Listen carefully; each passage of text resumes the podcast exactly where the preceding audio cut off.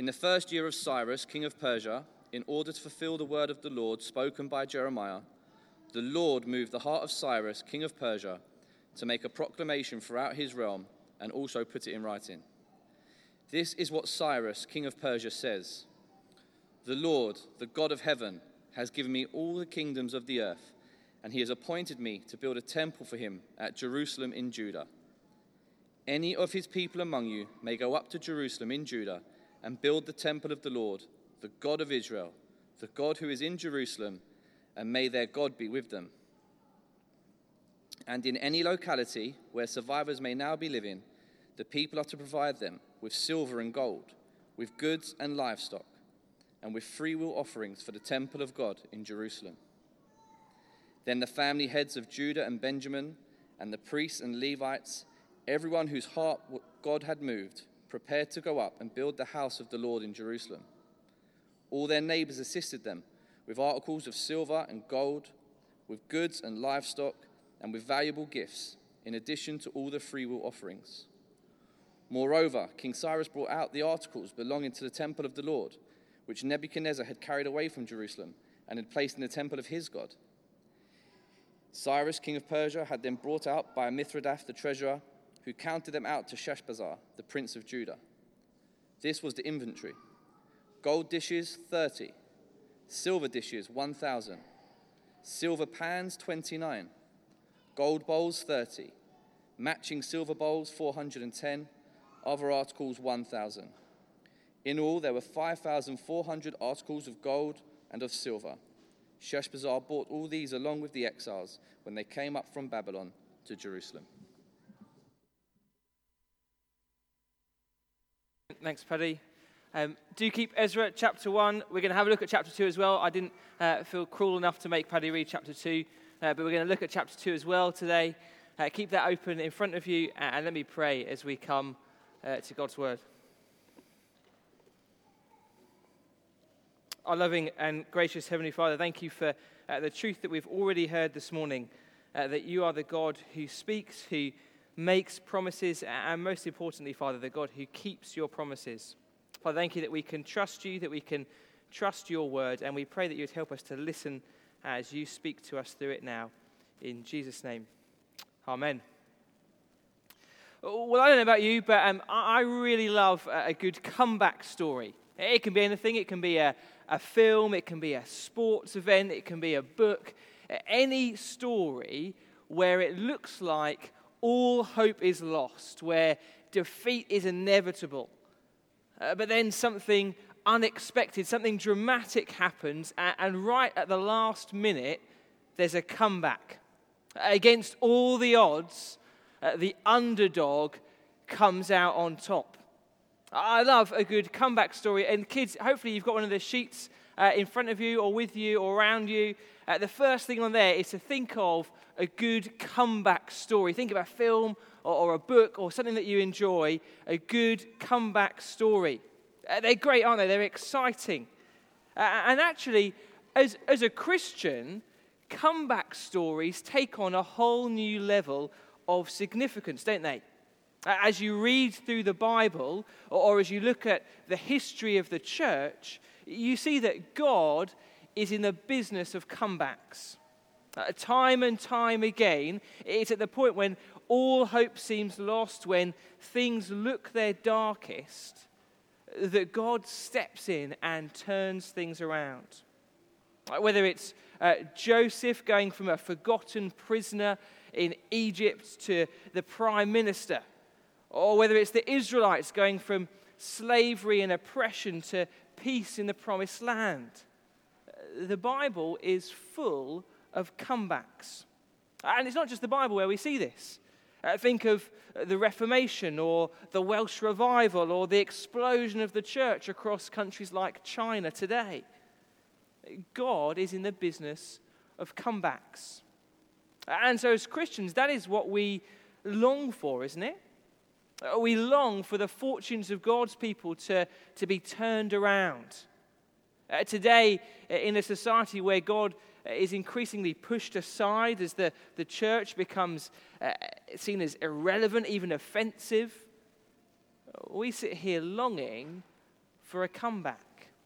We long for the gospel uh, to take root in people's lives. We, we long for hearts and for communities to be transformed by the good news of Jesus Christ. That's what we long for. We long for a comeback.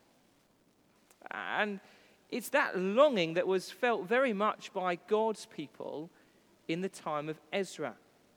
You see, as we start this new series looking at the book of Ezra, we find God's people in a pretty dark place, a pretty low place in their history. They are exiles in the land of Babylon. And already, if you've been with us over the, the past few weeks in January, hopefully your ears have just pricked up because we've just been listening, haven't we, to the prophet Habakkuk. A Habakkuk who stood looking at the imminent invasion of Babylon. Uh, the Babylonians were coming. Uh, they were coming to invade God's people, to take them off into exile. And so, around 70 years before the start of Ezra, Habakkuk watched as the, the Babylonian army tore across the ancient world, uh, conquering and capturing all in their path, including the land of Judah. Uh, God's people were t- defeated and, and carried off into exile, which means the time between what we've just been looking at in Habakkuk and Ezra has been incredibly dark. Things are not looking good for God's people. And that means they're not looking good for God's promises. You see, throughout history, God had said that, that He would fulfill His purposes through His chosen people. Uh, they were going to be a holy nation, a, a treasured possession, a blessing to all the nations of the earth. Uh, but as we arrive in Ezra, well, they're, they're captive to some pagan king who cares nothing for their God. Uh, the temple, the, the place of God's presence on earth, the, the place of forgiveness and life, destroyed. And so, with God's people in exile, it seems like God's promises have failed. And yet the stage is set for a comeback. Uh, the stage is set for a comeback. And so, as we begin uh, this journey through the book of Ezra, we should do so holding our breath. Uh, we should come in eager anticipation each week as we see what God has in store for his people, what he will do next for his people. And my hope is that as we do that, as we see how God acted back then, we'll also see how he continues to act today. After all, as we've seen on Sunday evenings, 1 Peter describes us, the church, as exiles. God's chosen people living as strangers and aliens in the world, longing for the day that Christ returns to take us to our true home with Him. And so, as exiles, we need to see how God continues to work for his people in his world. We need to be reminded where our hope and our confidence should be as we journey through this life. And my prayer is that Ezra will help us to do that. So, with that in mind, let's jump in and look at Ezra chapter 1, verse 1, because there we see first that God moves to fulfill his promises. God moves to fulfill his promises. Ezra 1, verse 1 says this In the first year of Cyrus, king of Persia, in order to fulfill the word of the Lord spoken by Jeremiah, the Lord moved the heart of Cyrus, king of Persia, to make a proclamation throughout his realm and also to put it in writing. For nearly 70 years, God's people have been living in exile. Their temple lies in ruins. Their God seems to have abandoned them. But then, just as all hope is lost, verse 1 says, There's a new king in town Cyrus, king of Persia. The mighty Babylon, the, the invincible Babylon, has been defeated. And Persia is the new superpower. And with a change in power comes a change in policy. Verse 2 this is what Cyrus, king of Persia, says The Lord, the God of heaven, has given me all the kingdoms of the earth, and he has appointed me to build a temple for him in Jerusalem in Judah. Any of his people among you may go up to Jerusalem in Judah and build the temple of the Lord, the God of Israel, the God who is in Jerusalem, and may their God be with them. Uh, this new King Cyrus declares that he will send the Jews back to Jerusalem, uh, back to rebuild their temple in their homeland. And it's already this dramatic turnaround for God's people. No longer will they be captives in a foreign land. No longer will they be separated from their temple. Finally, they can go back home. It's a dramatic turnaround, but, but for any Jew that knew their Bible, it's not unexpected. As we're reminded in verse 1, all this happens to fulfill the word of the Lord spoken by Jeremiah. Like Habakkuk, Jeremiah was a prophet who spoke to the people of Judah. And he warned of God's coming judgment. He warned that the Babylonians would come, but at the same time, he also reassured God's people that this judgment it wasn't going to last forever. And so in Jeremiah 25, we read this The Lord Almighty says, Because you have not listened to my words, I will summon all the peoples of the north and my servant Nebuchadnezzar, king of Babylon declares the Lord. I will bring them against this land and its inhabitants and against all the surrounding nations. This whole country will become a desolate wasteland, and these nations will serve the king of Babylon 70 years. But when 70 years are fulfilled, I will punish the king of Babylon and his nation, the land of the Babylonians, for their guilt, declares the Lord. Uh, before Nebuchadnezzar sets foot in Judah, the Lord says this occupation is only going to last 70 years. As we read that, 70 years could be a, a precise number. It could also be talking about a generation. Either way, God has promised to bring his people back, to end the Babylonian rule, to restore the people to the land. God promised that. And in Ezra chapter 1, we see that's exactly what happens. Uh, God moves this pagan king Cyrus so that his promises are fulfilled. And just look at how he does it. Verse 4 And in any locality where survivors may now be living, the people are to provide them with silver and gold, with goods and livestock, and with free will offerings for the temple of the God in Jerusalem. And then look down at verse 6 and their neighbors assisted them with articles of silver and gold, with goods and livestock, and with valuable gifts, in addition to all the free will offerings. Moreover, King Cyrus brought out the articles belonging to the temple of the Lord, which Nebuchadnezzar had carried away from Jerusalem and placed in the temple of his God. You see, not only does Cyrus say that people can go back to their home, back to Jerusalem, he also ensures they have absolutely everything they need to rebuild the temple, uh, everything they need to be able to worship their God when they get there. And as we read these verses, we might think, well, this just is a bit far fetched, isn't it? Uh, this just sounds too good to be true. Cyrus, uh, he must have been converted. He must have believed in Israel's God to make a, a proclamation like this one. But that's not the case. Hundreds of years before this, God told the prophet Isaiah that he would raise up a man called Cyrus uh, to set his people free. But just listen to what he says about Cyrus in Isaiah 45. Uh, For the sake of Jacob, my servant, of Israel, my chosen, I summon you, that Cyrus, by name, and bestow on you a title of honor, though you do not acknowledge me. I am the Lord, there is no other. You see, this King Cyrus, he, he doesn't acknowledge the Lord. He's not acting in chapter 1 from a position of faith, but a position of pragmatism. Around 100 or so years ago, archaeologists discovered something called the Cyrus cylinder. Uh, when it's open again, you can go and see it in the British Museum. And the Cyrus cylinder shows us that this was simply his policy of occupation. This is what he did with the people he conquered.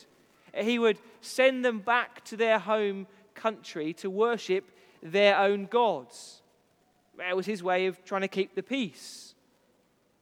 No, Cyrus didn't believe in the God of the Bible one bit. But that in no way meant that God was not able to use him to achieve his purposes. Uh, despite what Cyrus thought he was doing, it was the Lord who moved his heart to send the people back. And he does that so that his word will be fulfilled, so that his promises will be kept. And so, one of the really big things that we're going to see as we go through this book of Ezra is that God moves to fulfill his promises.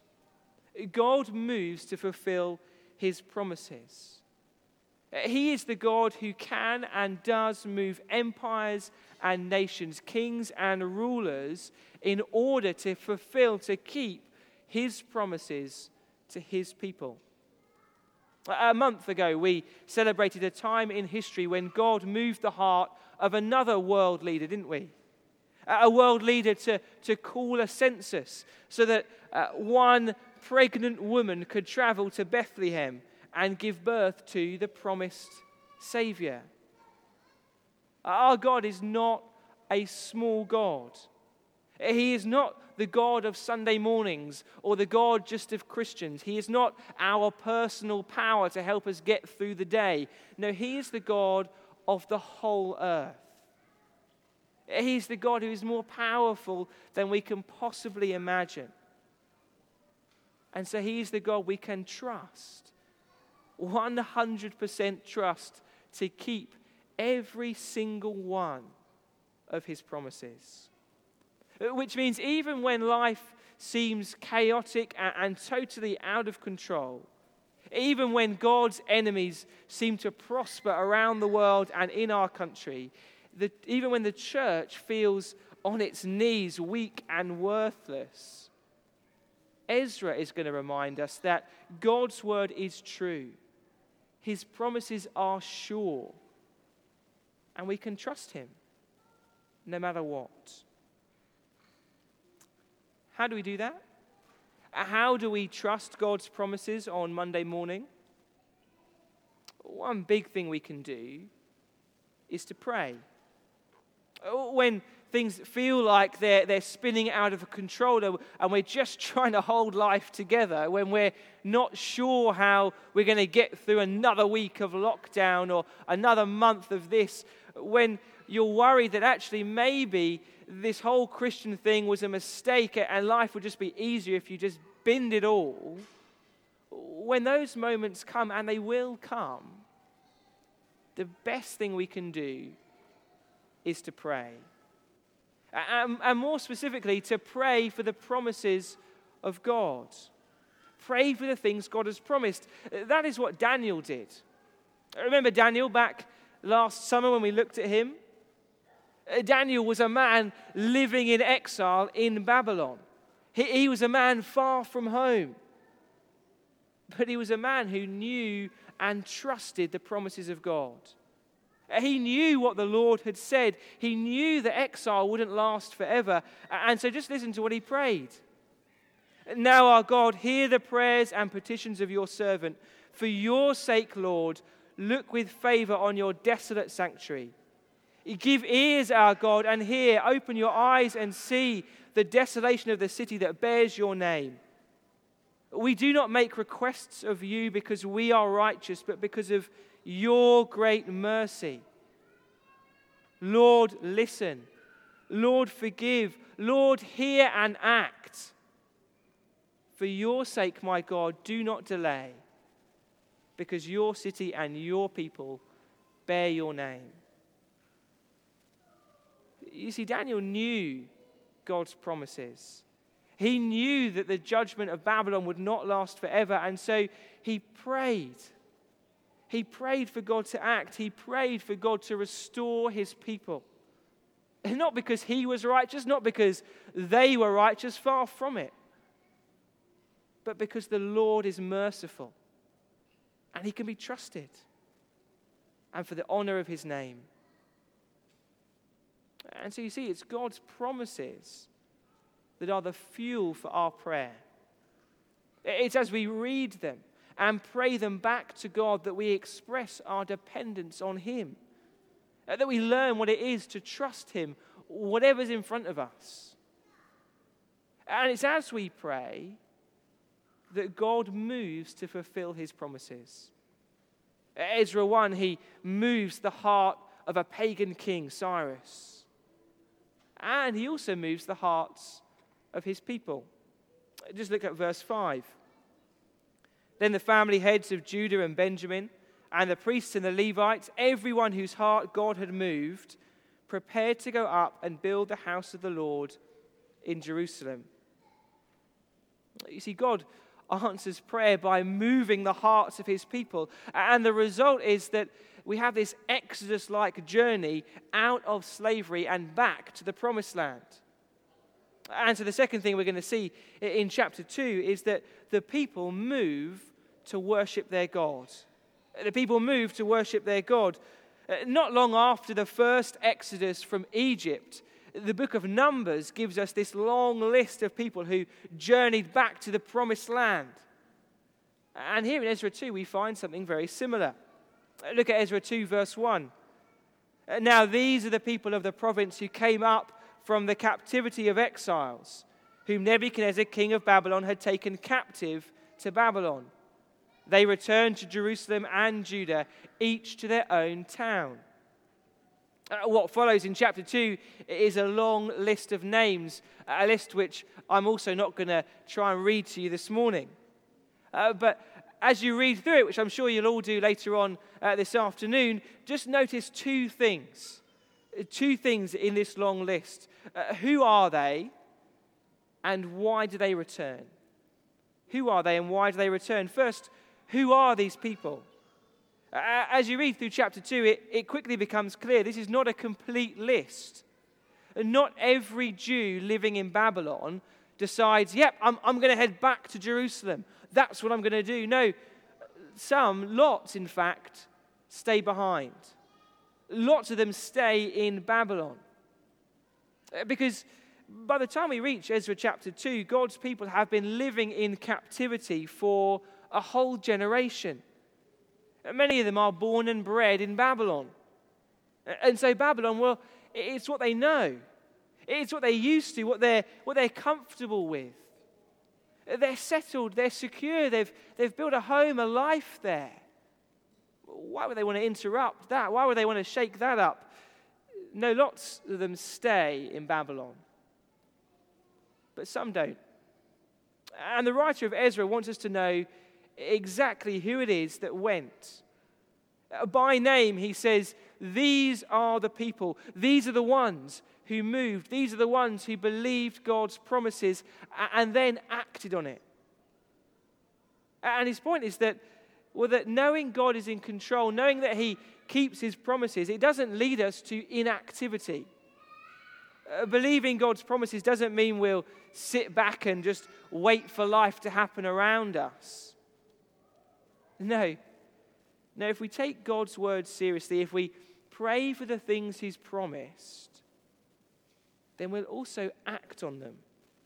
We'll move, just as the people in Ezra moved. Uh, but what do they move for? Uh, what was the point in all of this? That's the second thing we need to see in chapter 2 why they moved. And the answer, I think, actually starts at the end of chapter 1. Because at the end of chapter 1, we're given what seems like a bit of a random list of pots and pans that the people brought back with them. Uh, but though the list might seem a little bit random, it's an important detail for us at the start of the book. Uh, because those pots and pans, you see, are for the use in the temple, in God's temple.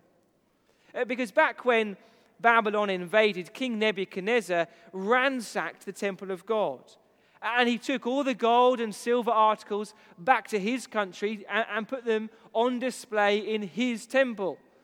It was his way of saying, My God is bigger than your God. But here we're told that these things are being returned, uh, restored. They're, they're being sent back to Jerusalem so that God's temple and therefore God's worship can be restored. And it's worship that is at the heart of the move back to Jerusalem. Uh, you, you, can see that through chapter 2 in places like verse 62, where uh, the people are determined to protect the purity of the priests. Or, or if you flick to the end of chapter 2, you can see Uh, that the very first thing that people do before they've even dropped their bags off in their new home is to give free will offerings to the rebuilding of the temple. Worship is the reason for the return. And again, this is a major theme that's going to come up throughout Ezra. That God moves to ensure that his people can worship him. Uh, God moves to ensure that his people can worship him because that is our purpose. Uh, that is what we are here for. God has designed us for worship.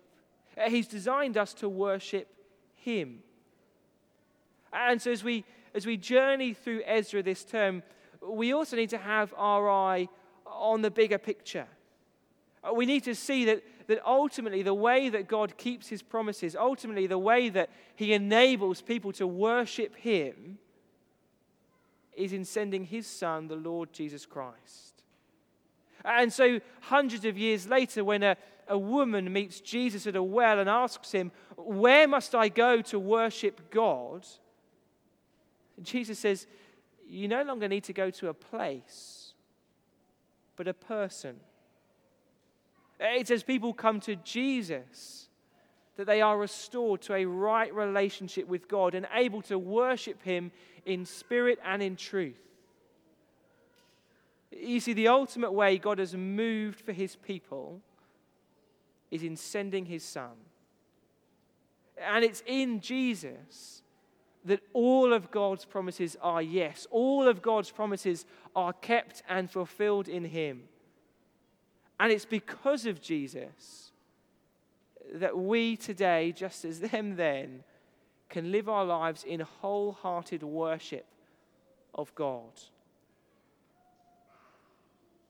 We're going to see how that works and what that worship looks like today as we go through Ezra. But now let's pray to the God who moves.